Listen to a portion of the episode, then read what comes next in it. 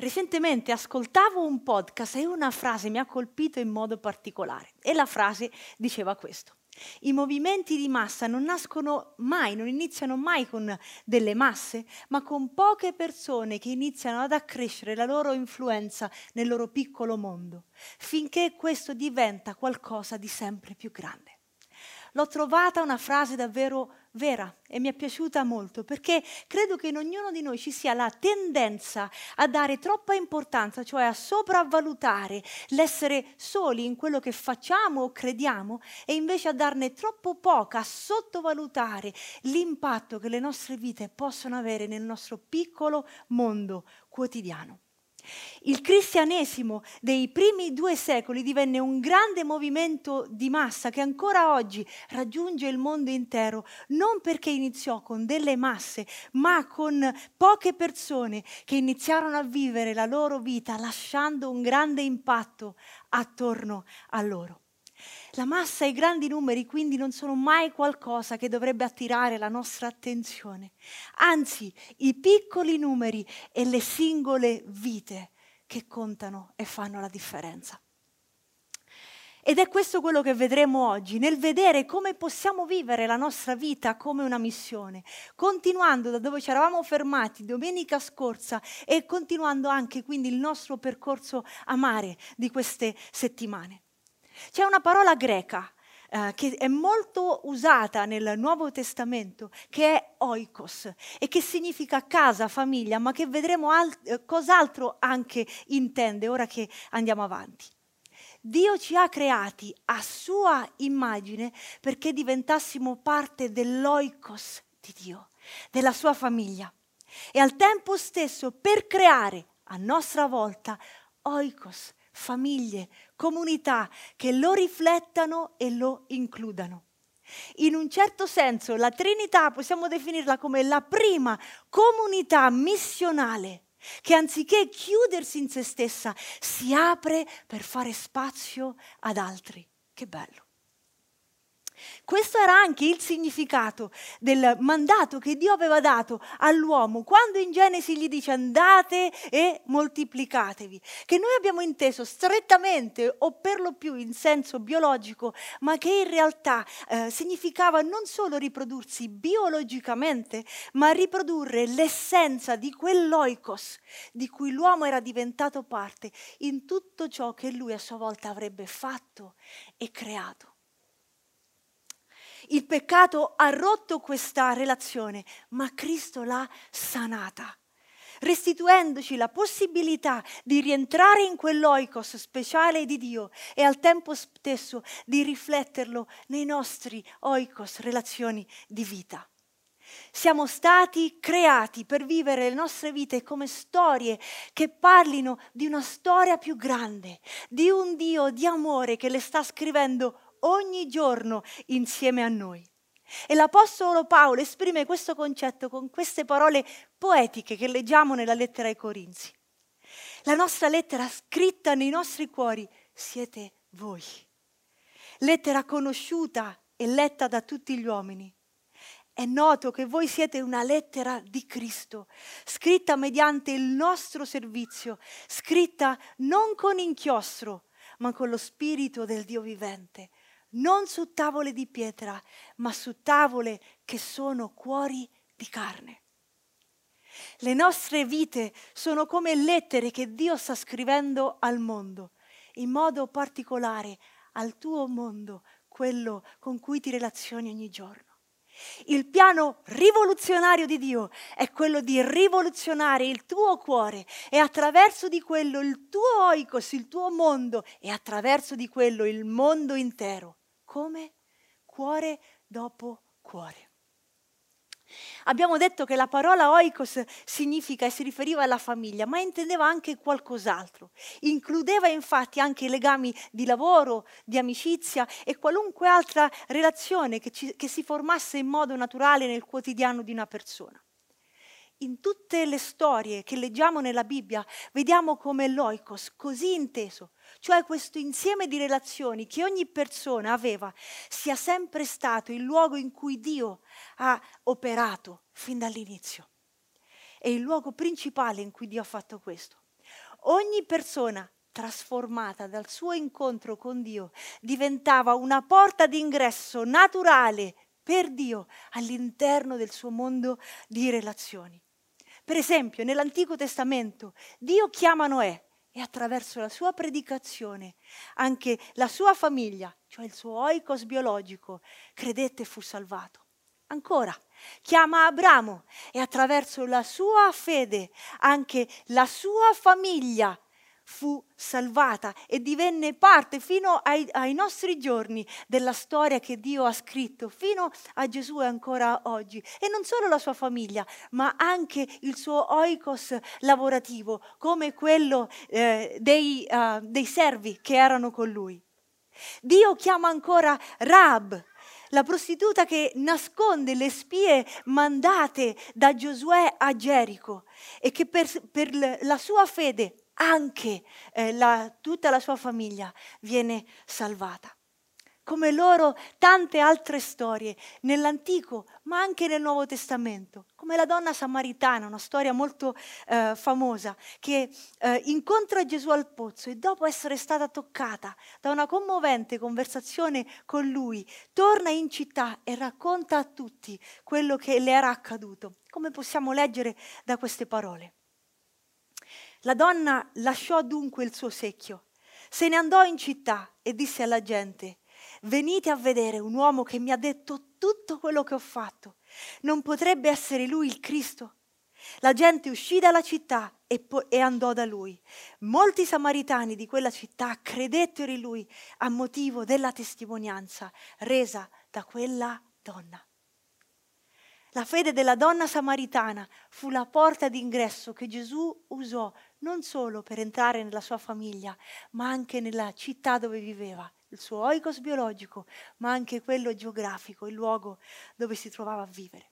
La chiesa di Filippi nasce a seguito della conversione di una donna, Lidia, che era una commerciante di porpora e che quando incontra Paolo ascolta le sue parole, che gli racconta di Gesù, crede in lui e immediatamente che fa? Apre la sua casa per invitare l'Apostolo Paolo affinché anche i suoi familiari potessero ascoltarlo e credere. E così fu. E quella sera lei e tutta la sua famiglia fu battezzata e portò la sua fede non solo nella sua casa, ma anche nel suo luogo di lavoro e ovunque lei andasse. E fu così che pian piano nacque la chiesa di Filippi, quella a cui l'Apostolo Paolo dedica un'intera lettera che ancora oggi troviamo tra le pagine del Nuovo Testamento. Lidia portò con sé la sua fede nella sua casa, nel suo luogo di lavoro, tra i suoi amici, nella sua città, nel suo quotidiano. Questo è quello che ha reso il Vangelo una forza inarrestabile. Il fatto di non essere puramente una dottrina da trasmettere, ma l'amore di un Dio che trasforma le nostre vite e che per questo convince. Questo amore è il motore di tutto. È ciò che ci permette di vivere le nostre vite lasciando un impatto. Qual è il motore? Che sta portando avanti la tua vita? Che impatto stai lasciando nella vita delle persone che sono a fianco a te ogni giorno? in una delle più belle preghiere che Gesù fa al Padre eh, e che l'Apostolo Giovanni riporta nel suo Vangelo, ecco cosa gli chiede. Padre, non prego soltanto per questi, ma anche per quelli che credono in me per mezzo della loro parola. Che siano tutti uno. E come tuo Padre sei in me, io sono in te. Anch'essi siano uno in noi, affinché il mondo creda che tu mi hai mandato. Io in loro e tu in me, affinché siano perfetti nell'unità e affinché il mondo conosca che tu mi hai mandato e che li ami come hai amato me. Ancora scrive nello stesso nel, nel, dice nella stessa preghiera, come tu hai, hai mandato me nel mondo, anch'io ho mandato loro nel mondo. Due cose chiede Gesù al Padre. Padre, voglio che loro siano uno con noi, come noi siamo uno. E poi, come tu hai mandato me per annunciare questo a loro, io mando loro per annunciare questo al mondo. La prima cosa che Gesù chiede al Padre è che conoscano il suo amore per loro. E la seconda è che possiamo farlo conoscere al mondo attraverso le nostre vite, come anche noi abbiamo conosciuto l'amore del Padre attraverso la vita del Figlio. Sono due moti naturali che l'amore di Dio mette in campo nelle nostre vite, genera nelle nostre vite. Conoscere e condividere, ricevere e dare, venire e andare in modo talmente naturale come inspirare ed espirare. Questo è quello che vediamo nella vita anche dei primi credenti, i primi cristiani che formarono la prima chiesa. E c'è un bellissimo libro che un teologo scrive, scrive proprio sull'evangelizzazione nella prima chiesa, di cui oggi, ora nei prossimi minuti leggerò alcune parti. E a, a proposito di questi primi credenti dice questo. Queste persone erano state catturate dall'amore di Dio che aveva preso una forma concreta nella persona di Gesù e che si era abbassato fino alle incredibili profondità del Calvario. Erano stati così attirati da questo amore che le loro vite non potevano non, non mostrarlo, le loro labbra non potevano non parlarne. Le parole di Pietro e Giovanni, quanto a noi, non possiamo non parlare delle cose che abbiamo viste e udite ben rappresentano quell'atteggiamento spontaneo di devozione a Dio che era il motivo per cui i primi credenti evangelizzavano. Continua poi dicendo questo. Il loro amore, la loro gioia, le loro abitudini trasformate, i loro caratteri progressivamente cambiati confermavano e davano peso alle parole che dicevano. La loro vita comunitaria, sebbene lontana dalla perfezione, era tuttavia sufficientemente differente da impressionare e attrarre, suscitando curiosità e ispirando a diventare discepoli una società focalizzata sul piacere, materialistica e mancante di un serio scopo, proprio come oggi è la nostra. Il motore di questi primi credenti era l'amore. E questo amore li aveva così convinti e catturati che non potevano non parlarne. A proposito di, di, loro, delle loro convinzioni, lui li descrive come sicuri nella verità del loro messaggio, trasformati personalmente nel loro carattere, convinti dalla, della necessità della conversione. Infatti lui dice che in una società ancora più pluralista e relativista forse di quella in cui noi, noi viviamo oggi, loro erano convinti che quello di cui l'uomo aveva bisogno non era una nuova religione, ma una nuova vita che solo Cristo può dare. E appassionati nel condividere questo messaggio con altri. Dice infatti proprio a questo proposito, sono rimasto impressionato dalla pura passione che motivava questi primi credenti. Il cristianesimo per loro non si esauriva in un'ora della domenica, riguardava ogni cosa che facevano e ogni persona che incontravano. I semplici credenti, i missionari, gli studiosi, le donne, tutti avevano in comune la stessa passione e lo stesso impegno per il Vangelo. È così che il Vangelo si diffuse rapidamente attraverso gente comune, come me e te. Il loro oikos, il loro mondo di relazioni divenne il loro naturale campo di missione, le loro vite, la porta d'ingresso che Dio usava. Lo stesso autore ancora dice queste parole. La diffusione del cristianesimo fu portata avanti per lo più da persone ordinarie, missionari informali e sicuramente fu in gran parte spontanea e casuale. Il fatto stesso che non sappiamo in modo dettagliato come il Vangelo si propagò e attraverso chi ci dovrebbe far riflettere sulla possibilità che persone ordinarie quelle più sconosciute, che non lasciarono contributi letterari, furono i principali agenti della missione. Non si trattava di una predicazione formale, ma di un'informale chiacchierata tra amici e conoscenti nelle case, al lavoro, nelle enoteche, durante una passeggiata e tra i banchi del mercato. Ovunque si trovavano parlavano del Vangelo Lo facevano naturalmente, entusiasticamente e con la convinzione di coloro che non erano pagati per farlo.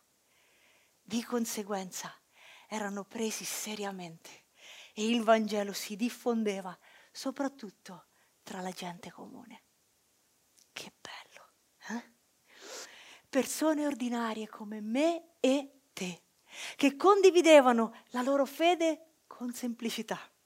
E I modi principali con cui lo facevo erano per lo più conversazioni uno a uno con amici, colleghi, familiari, persone che incontravano magari durante il giorno, aprendo le loro case, invitando a cena per un caffè, magari per un incontro di preghiera che avevano, e visitando altre persone, forse chi per esempio era nel bisogno.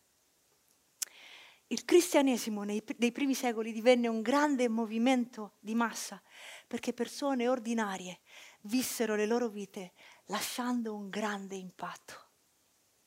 È così che il Vangelo è arrivato fino a noi oggi. È arrivato alle nostre vite attraverso le vite di altre persone. Chi ti ha parlato di Gesù la prima volta?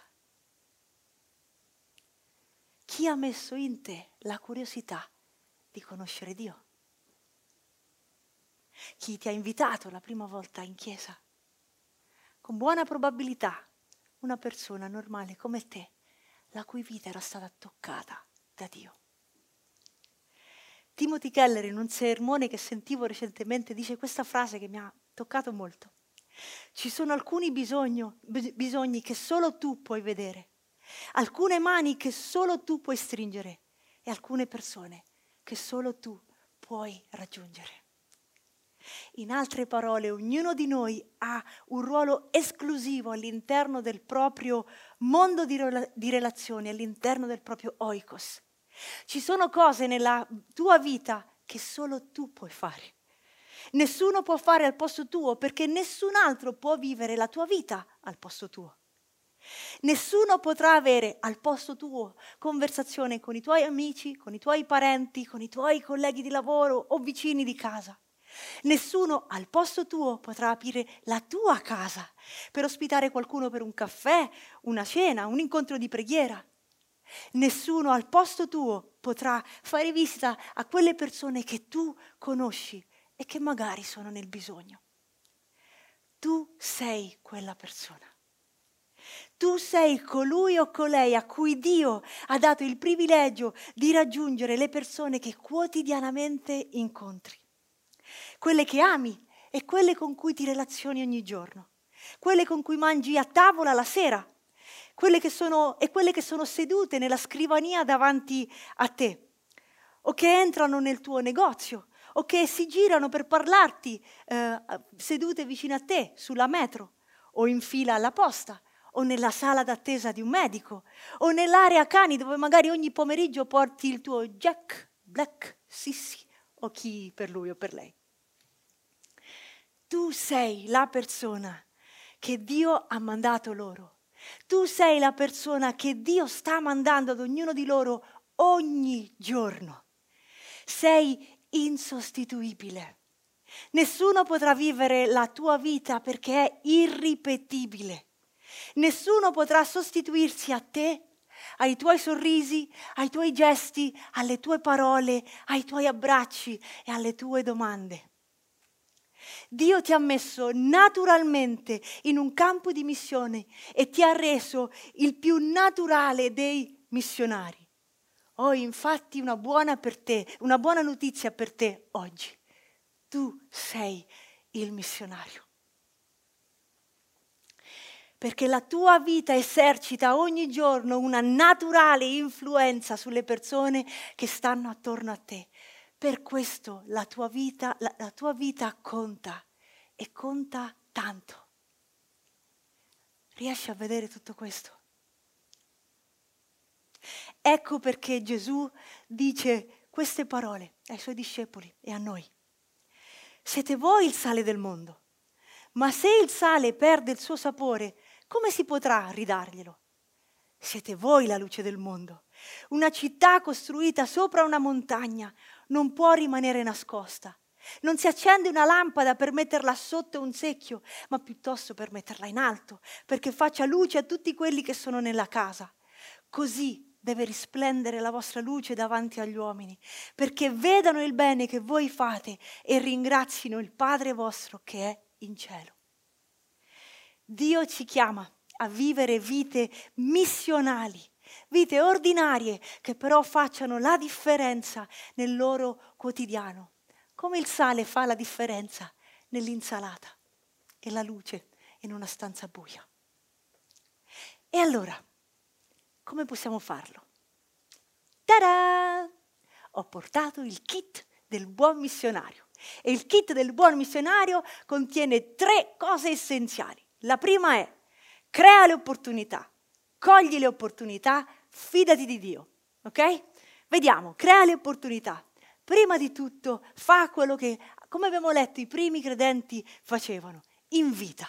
Invita un amico, un collega, un parente, qualcuno con cui vorresti anche condividere la tua fede, a prendere un caffè, a fare una passeggiata, a guardare una partita con te, ad una serata a giochi. Crea semplici occasioni di scambio e connessione.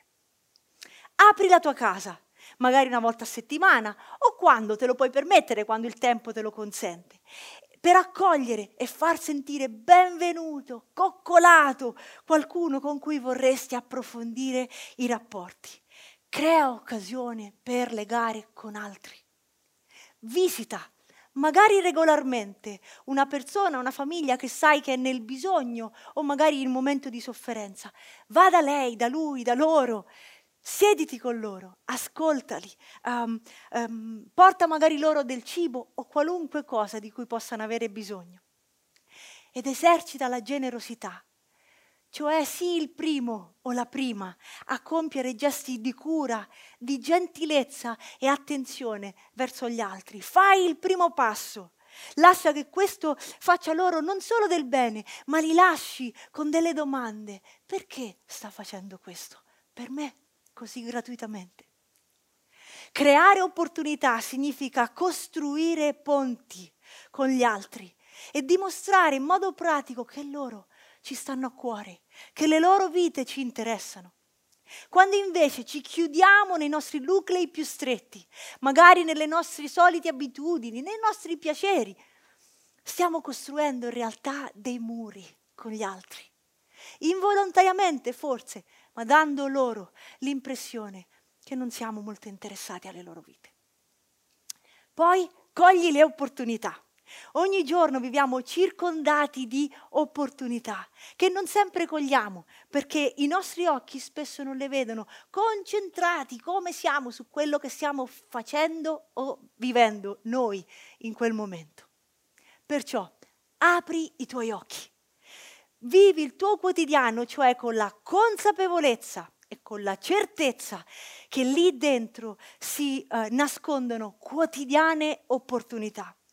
Prima di uscire la mattina chiedi a Dio di aprire i tuoi occhi attorno a quello che succede vicino a te, succede attorno a te. Esci di casa già in cerca di qualcosa e aspettati, come Gesù dice, che chi cerca trova. Chiedi per esempio a Dio quando esci la mattina, Signore, quale opportunità vuoi mostrarmi oggi e chi in modo particolare? Due, comprendi dove Dio è già all'opera quali circostanze, per esempio, un collega, un amico sta vivendo. Magari lo capisci anche dalle parole che più frequentemente dice, dalle cose che, che confida e che ci fanno capire, che ti possono far capire dove Dio uh, è all'opera. Magari sta facendo qualcosa già nel suo cuore. Forse una sofferenza sua o di una persona a lui vicina lo sta facendo riflettere sul senso della vita o magari si è appena trasferito da un'altra città e è in cerca di un nuovo inizio. Cose come queste e tante altre possono diventare opportunità non soltanto per pregare per loro, ma anche per cogliere il momento per condividere una parola da parte tua. 3. Cerca punti di contatto e non di strappo. Impara cioè ad ascoltare chi ti sta parlando e a lasciare che esprima le sue idee anche se sono diverse dalle tue e lontane dalla fede. Tentare di demolire le opinioni dell'altro, infatti, non soltanto non serve, ma crea umiliazione nell'altro. Impariamo invece a chiedere eh, spiegazioni in più. Cosa l'ha portato a, a pensarla così? Da dove prende queste convinzioni? E poi cerca punti di contatto con le risposte che ti dà e da lì magari inizia a condividere il perché la pensi diversamente da lui o da lei. Il punto non è mai vincere un'argomentazione, ma guadagnare un cuore all'amore di Cristo. E sono due cose ben diverse. 4. Leggi la domanda dietro la domanda. Spesso alcune domande eh, che ci vengono fatte sembrano particolarmente forti o magari ci arrivano con delle rigide convinzioni, ma dietro di queste, nella maggior parte dei casi, si nascondono ferite, eh, delusioni vissute, magari fallimenti personali. Può capitare che qualcuno possa risponderci non solo in modo convinto, ma anche mm, scostante. Dietro quella forza apparente si nasconde spesso una grande fragilità. Cerchiamo la domanda dietro la domanda, quella che quel cuore si sta chiedendo, quella che, di cui sta cercando la risposta. Per esempio, dietro un forte sarcasmo eh, davanti all'idea di un Dio come un buon padre, può nascondersi la storia di un abbandono. 5. Segui la legge del semaforo. Non, non come qua a Roma, ok? Che significa? Capisci fino a che punto puoi continuare a parlare. Leggi i segnali che l'altra persona ti sta dando, sia verbali che anche eh, del, del linguaggio del corpo, non ignorarli.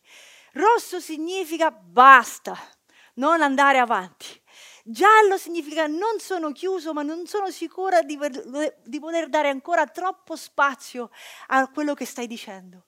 Verde significa sono interessato, ti ascolto e forse ho anche qualche domanda per te. Impariamo a rispettare l'altro e a capire dove si trova. Portiamo avanti conversazioni nella, con lui o con lei nella misura in cui l'altro è in grado di riceverle. Infine, di questo punto, rispondi, non reagire. Alcune conversazioni ci mettono davvero a dura prova. Qualcuno magari ci prende in giro per quello che crediamo, ci può provocare, parlare male di noi o magari ci intimidisce, ci mette soggezione con l'atteggiamento con le parole che dice. Tutte queste sono situazioni normalissime. Chiediamo aiuto a Dio e quando capitano, anziché reagire distinto, magari con una risposta acida, amara o magari um, facendoci paralizzare dalla paura, impariamo invece a gestire le nostre emozioni, a sapere che Dio è in controllo di tutto quello che sta accadendo, ad esercitare il nostro autocontrollo e ad essere anche sinceri con l'altro, rispondendo nel migliore dei modi possibili. Per esempio dicendo qualcosa come questo. Mi dispiace che tu risponda in questo modo. Mi fa sentire a disagio ma rispetto il fatto che tu la pensi diversamente da me. E infine, fidati di Dio da buon missionario. Lascia a Dio la sua parte. Non sta a te o a me convincere, ma condividere. Non sappiamo qua, mai quale sia la stagione in cui un cuore fiorirà, ma sappiamo che potrà farlo solo se qualcuno avrà seminato in quel terreno.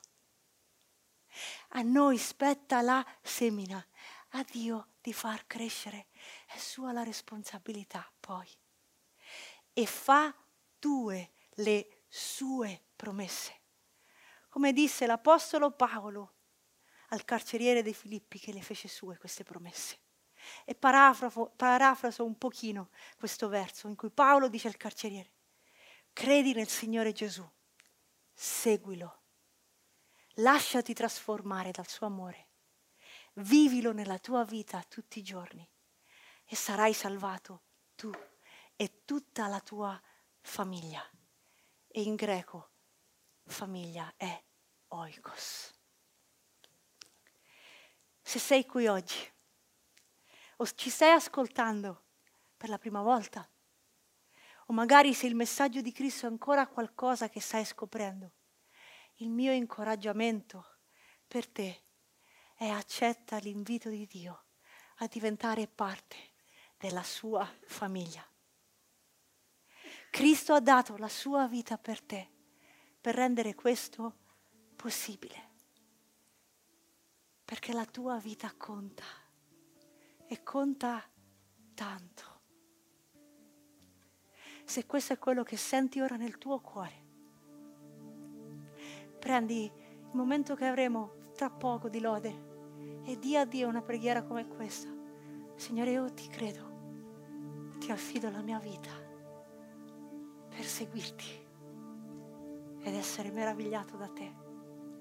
E se vorrai alla fine del culto potrai venire da me, da René o semplicemente dalla persona che è alla tua destra o sinistra e pregare insieme a noi o insieme a loro. Se sei qui oggi e fai già parte della famiglia di Dio, la mia domanda per te è di cosa hai bisogno? Forse di tornare tra le braccia dell'amore del Padre, mai ti respingerà. Nessun fallimento è troppo grande da accorciare la mano di Dio. O magari di iniziare, hai bisogno di iniziare a condividere questo grande amore con altri. Quale impatto la tua vita sta lasciando e quale vorresti lasciasse da oggi in poi nella vita degli altri attorno a te. La tua vita conta. Così tanto da essere in grado di lasciare un grande cambiamento e di produrre un grande cambiamento attorno a te. Se tu permetterai a Cristo di fare un grande cambiamento dentro di te. Passiamo un tempo ad adorare il Signore.